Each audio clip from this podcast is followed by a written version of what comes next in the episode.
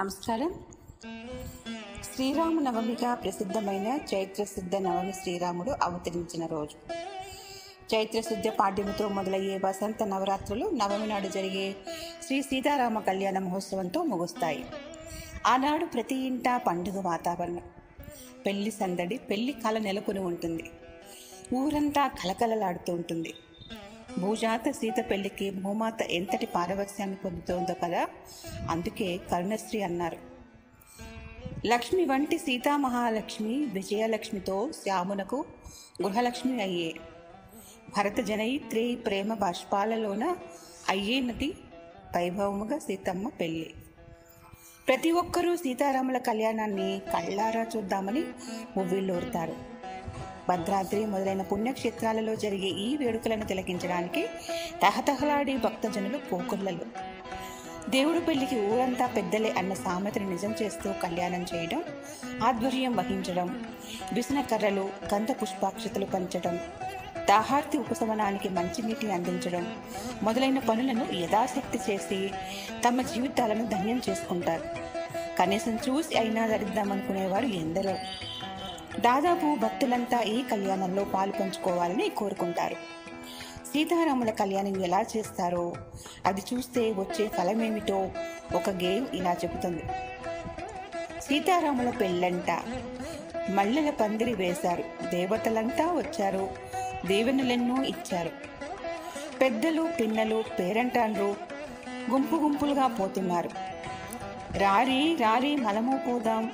చూసిన వారికి పుణ్యాలు చూడని వారికి సున్నాలు అని గుంపులు గుంపులుగా తరలిపోయే భక్తజనుల ఆరాటం మనకు దీనిలో కనిపిస్తుంది? అలాగే తమకు వీలుగా ఉండే ప్రాంతానికి వెళ్ళి చూసి పుణ్యాన్ని పొందుతారు. రామాలయం లేని ఊరు ఉండదు. ఆలయంలో కానీ వీధిలో కానీ తాటాకు పందిళ్ళు వేసి పెద్ద ఎత్తున ఏర్పాట్లు చేసి ఘనంగా కళ్యాణం జరిపిస్తారు. పానకం వడపప్పులను ప్రసాదంగా పంచుతారు. వేసవిలో ఆరోగ్య పరిరక్షణకు ఇవి తోడ్పడతాయి కూడా. పెళ్ళి భోజనాలు అలాగే విందుగా అన్ని అన్న సంతర్పణ చేస్తారు. సీతారాముల కళ్యాణానికి జనులు ఇంతగా ఉత్సాహం చూపించటానికి కారణం లేకపోలేదు.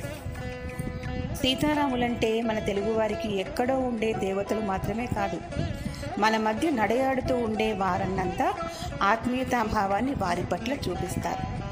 స్త్రీలకు చేయబడే ప్రతి శుభకార్యంలోనూ ఆ స్త్రీని సీతగా పురుషులు రాముడిగా భావిస్తారు. వేడుక పాటలన్నింటిలో సీతారాముల ప్రస్తావన కనిపిస్తుంది. సీతారాముల కళ్యాణం చూతము రారండి సీతా కళ్యాణ వైభోగమే రామ కళ్యాణ వైభోగమే అంటూ ఆప్యాయంగా పాడుకుంటారు. సీతాదేవి కమలకాంతులేని కోమలమైన చేతుల్లో తలంబ్రాలు ఎర్రగాను రాఘవుని శిరస్సు పైన మల్లెలు తెల్లగాను. అక్కడి నుంచి నీలమేఘ శ్యాముడైన శ్రీరాముని దేహంపై నుండి జారినప్పుడు ఇంద్రనీలమణి కాంతుల వలను ఉంటాయని ప్రకాశించాయని చెబుతుంటారు. అపురూపమైన దృశ్యాన్ని కళ్ళకు కట్టినట్లు వర్ణించిన ఈ శ్లోకాన్ని వినేవారి ఉదయం ఉప్పొంగితే ఇక చూసేవారు పొందే అనుభూతి మాటల కందనిది. ఆ దృశ్యాన్ని దర్శించటానికి వెయ్యి కళ్ళు చాలవు. సీతారాముల కళ్యాణంలో తలంబ్రాలదే విశిష్ట స్థానం. నేటికి శ్రీరామనవమి నాడు ప్రభుత్వం భద్రాద్రికి ముత్యాల తలంబ్రాలను పంపడం అన్నది ఆచారమైనది. తెలుగువారు సీతారాములను తమ హృదయాలలో చిరస్థాయిగా బదిలపరుచుకోవడానికి మరో కారణం వారి సన్మార్గ ప్రవర్తన. మర్యాద పురుషోత్తముడు కరుణాంతరంగుడు అయిన శ్రీరామునికి అయోనిజ సకల సద్గుణ సంపన్నశీల అయిన సీత సహధర్మచారిణి. వీరిది అన్యోన్య దాంపత్యం. పరస్పర అనురాగానికి ఈ జంట చక్కని నిదర్శనం.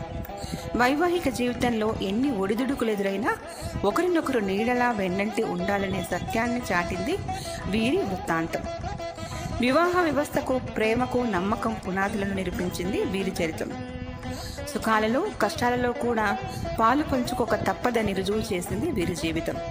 అందుకే రామాయణం మనందరికీ ప్రీతిపాత్రమైనది. అయోనిజ సుకుమారి అయిన సీత అడవులకు వెళ్ళడం అంటే మాటలు కాదు. అనన్య రాగవేణాహం భాస్కరేణ ప్రభయద సూర్యునికి కాంతికి ఎలాంటి అవినాభావ సంబంధం ఉందో నాకు రామునికి అలాంటి సంబంధం ఉంది అంటుంది సీత. సూర్యుడి కాంతి ఒకరిపై ఒకరు ఆధారపడి ఉన్నారు. అట్లా నీతో వందల వేల సంవత్సరాలైనా ఉండగలను. నిన్ను విడిచి స్వర్గమందుట సైతం నాకు ఇష్టం కాదు అంటుంది రాముడితో సీత. అంతటి ధర్మజ్ఞురాలు. మరి రాముడు సీత కోసం పరితపించి పడరాని కష్టాలు పడి సీతను తిరిగి గెలుచుకున్నాడు.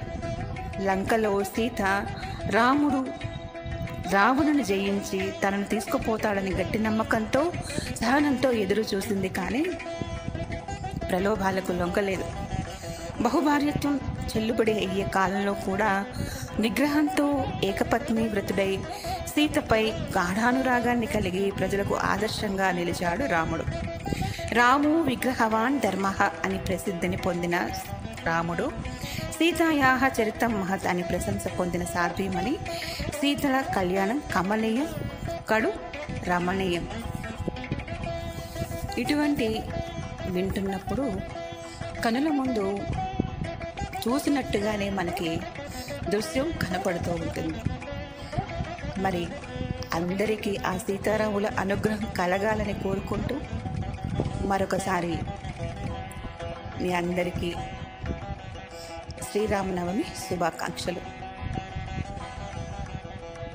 మళ్ళీ వచ్చిన సంచికలో ఇంకొక విషయాన్ని పరిశీలిస్తూ మాట్లాడుకుందాం. నమస్కారం. సెలవు.